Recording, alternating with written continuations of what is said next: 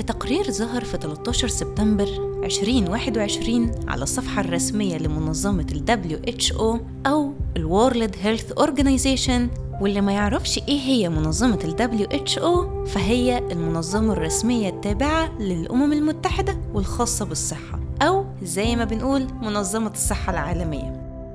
التقرير ده بيقول إن عدد 280 مليون إنسان في العالم مصاب بالاكتئاب. وده بنسبة بتقدر بحوالي 3.8%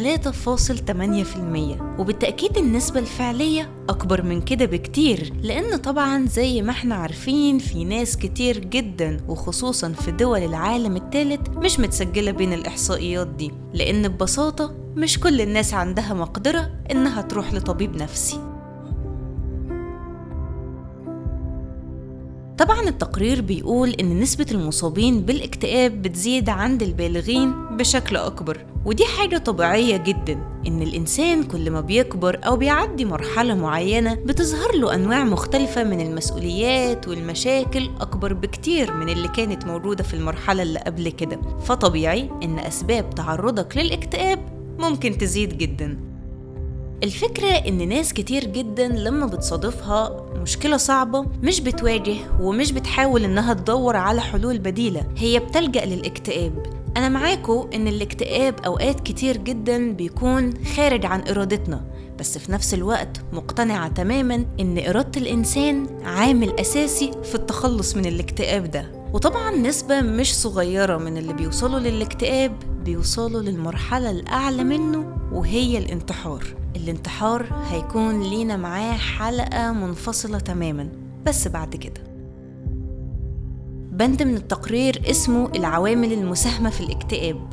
مكتوب في بدايته ينجم الاكتئاب عن تفاعل معقد بين عوامل اجتماعية ونفسية وبيولوجية. والأشخاص الذين عاشوا تجارب سلبية ما بين قوسين البطالة أو فقدان شخص عزيز أو الأحداث الصادمة.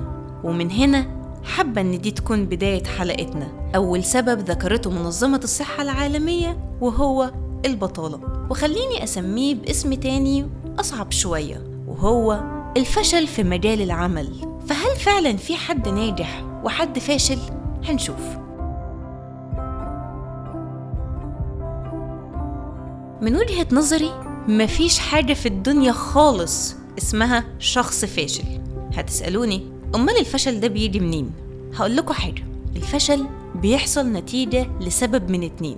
الأول هو عدم تحديد الإنسان لقدراته واللي بيخليه مش بيختار الشغل المناسب اللي يقدر عليه ويناسبه سواء يناسب قدراته الذهنية أو البدنية أو حتى أي نوع تاني من القدرات. ودي أول نقطة هتكلم عليها معاكم النهاردة.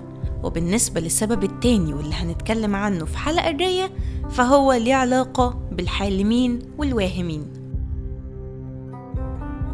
تعالوا نبدأ بالسبب الأول واللي أنا بعتبره الأهم لأكتر من سبب. كتير من الناس ما بتبقاش قادرة تقيم إمكانياتها. ما بتبقاش عارفة إن كل واحد فينا عامل زي أي موبايل أو كمبيوتر قدراته ليها حدود. زي أنت مثلا لما بتنزل تشتري موبايل بتفضل تفاضل ما بين إمكانياته الموبايل المعين في الإمكانية الفلانية الموبايل التاني ما فيهوش الإمكانية دي وهكذا عشان تقدر توصل للاختيار الأنسب اللي هيتناسب معاك. نفس الحكاية معانا إحنا كبني آدمين. كل واحد فينا له إمكانياته واللي لازم يكون كل واحد فينا قادر على إنه يحددها. طب إزاي نقدر نحددها؟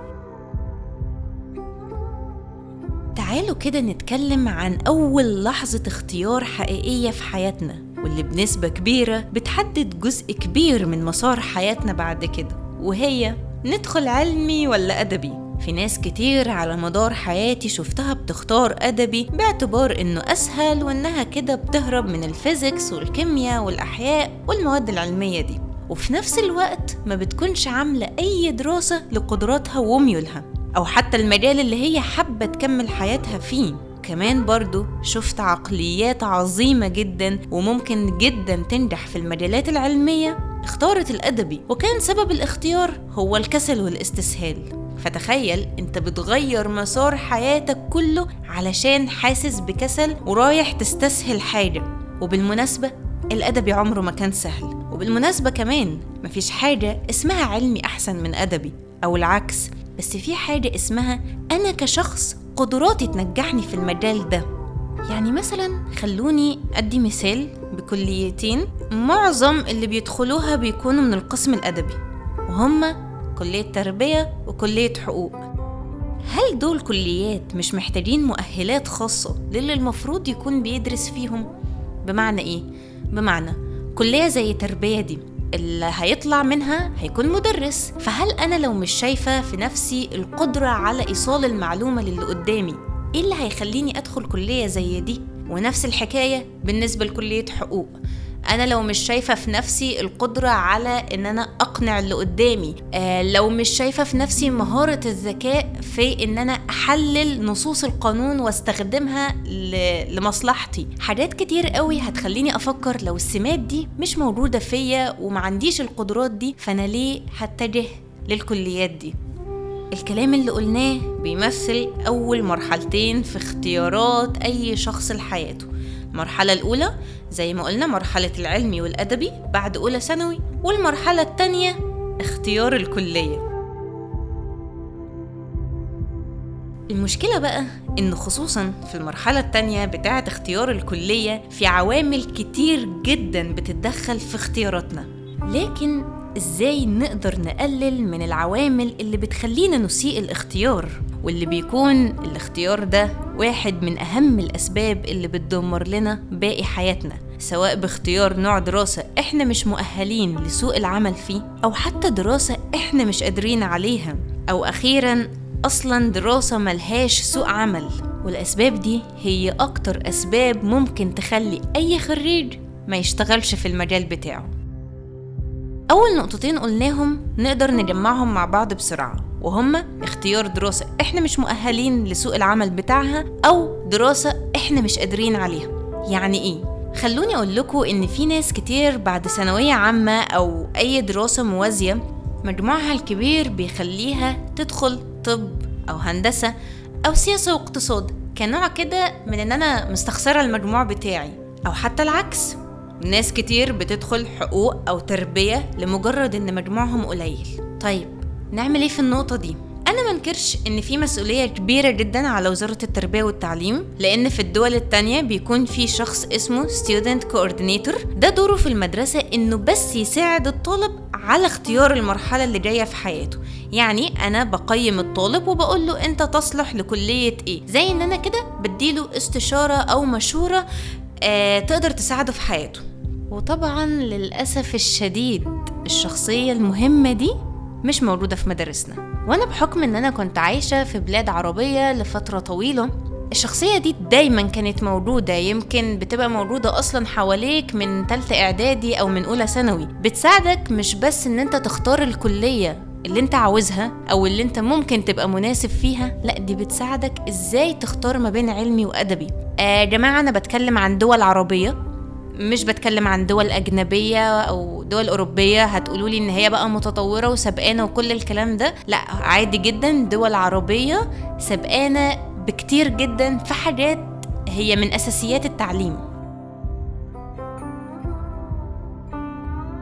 طيب نسأل السؤال المهم. عشان نتعايش مع الواقع اللي إحنا فيه هل إحنا كطلاب نقدر نقوم بيها في مدارسنا يعني الطلاب في المرحلة الثانوي يقدروا يعملوا ده بنفسهم. الأفضل إن أولياء الأمور هم اللي يعملوا الموضوع ده. وأنا هنا بخاطب أكتر أولياء الأمور لأن في عشرات الاختبارات اللي تقدر تقيم بيها قدرات ابنك بداية من مستوى ذكائه أه لحد إيه مشاكله التعليمية. ودي اختبارات هنشرحها في حلقة جاية خصوصا ديسلكسيا و dyscalculia و dysgraphia. ده غير اختبارات تانية كتير لتحديد تفاصيل شخصيته وقدراته الإبداعية. عشرات من الناس بيغمى عليها في أول حصة تشريح في كلية الطب. ناس كتير جدا بتفشل في الأقسام الفنية اللي محتاجة إبداع وقدرة على التخيل زي عمارة. وكل ده بيرجع لنفس السبب. إحنا مش عارفين قدراتنا إيه. وبالتالي هنا هيكون دور أولياء الأمور مهم جدا جدا في مساعدة الابن أو البنت على تقييم قدراتهم. لحد بقى ما ربنا يكرمنا ويبقى عندنا student coordinator في مدارسنا. بس خلوني أأكد على نقطة مهمة جدا جدا وهي إن مساعدة أو دور أولياء الأمور لازم يكون بعيد كل البعد عن الأهواء الشخصية بتاعت أنا ابني لازم يدخل طب أنا ابني لازم يبقى مهندس عشان يتقال باش مهندس راح والباش مهندس جه أو حتى إن هو يطلع زيي علشان يدير الشركة بتاعتي وسيب ابنك يدخل حاجة تتناسب مع قدراته. ندخل على النقطة الثالثة وهي دراسة ملهاش سوق عمل. الكلام ده معناه إيه؟ معناه إن إحنا بنختار كلية السوق فيها أو سوق العمل يعني بيكون مشبع ومش محتاج أي أعداد تانية طيب إحنا كطلبة أو أولياء أمور نقدر نعرف البوينت دي إزاي؟ مرة تانية وللأسف هرجع للدول المتقدمة. مش بحبطكم بس هو واقع لازم نبقى مدركينه علشان نعرف نتعامل معاه بطريقة صح. خلونا نناقش الدول اللي الدراسة الجامعية فيها بتكون أقصر من عندنا زي مثلا إنجلترا. إنجلترا أغلب الكليات هناك ثلاث سنين بس. ليه ثلاث سنين؟ ده لأن هما بيعتبروا آخر سنتين من مرحلة الثانوي جزء من الكلية. الدول دي بتعمل إيه زيادة عننا؟ بتعمل حاجتين. أول حاجة أعداد القبول في الكليات بتكون مربوطة بسوق العمل الفعلي. يعني أنا مثلا محتاج خمسين في سوق العمل ده هقبل خمسين في الكلية بتاعته. تاني حاجة ده بيجي بقى في مرحلة الجامعة إن الشركات الكبيرة بتبدأ تاخد الطلبة يتدربوا عندها من أول سنة في الكلية تمهيدا لأنها تشغل الأكفأ منهم بعد التخرج على طول. وبتكون إعلانات التوظيف جوه الجامعة موجودة وأنت في سنة التخرج. يعني بتتعين أحيانا وأنت لسه في آخر سنة. زي ما قلنا أو زي ما إحنا عارفين إحنا ما عندناش الكلام ده خالص. نعمل إيه كطلبة أو أولياء أمور؟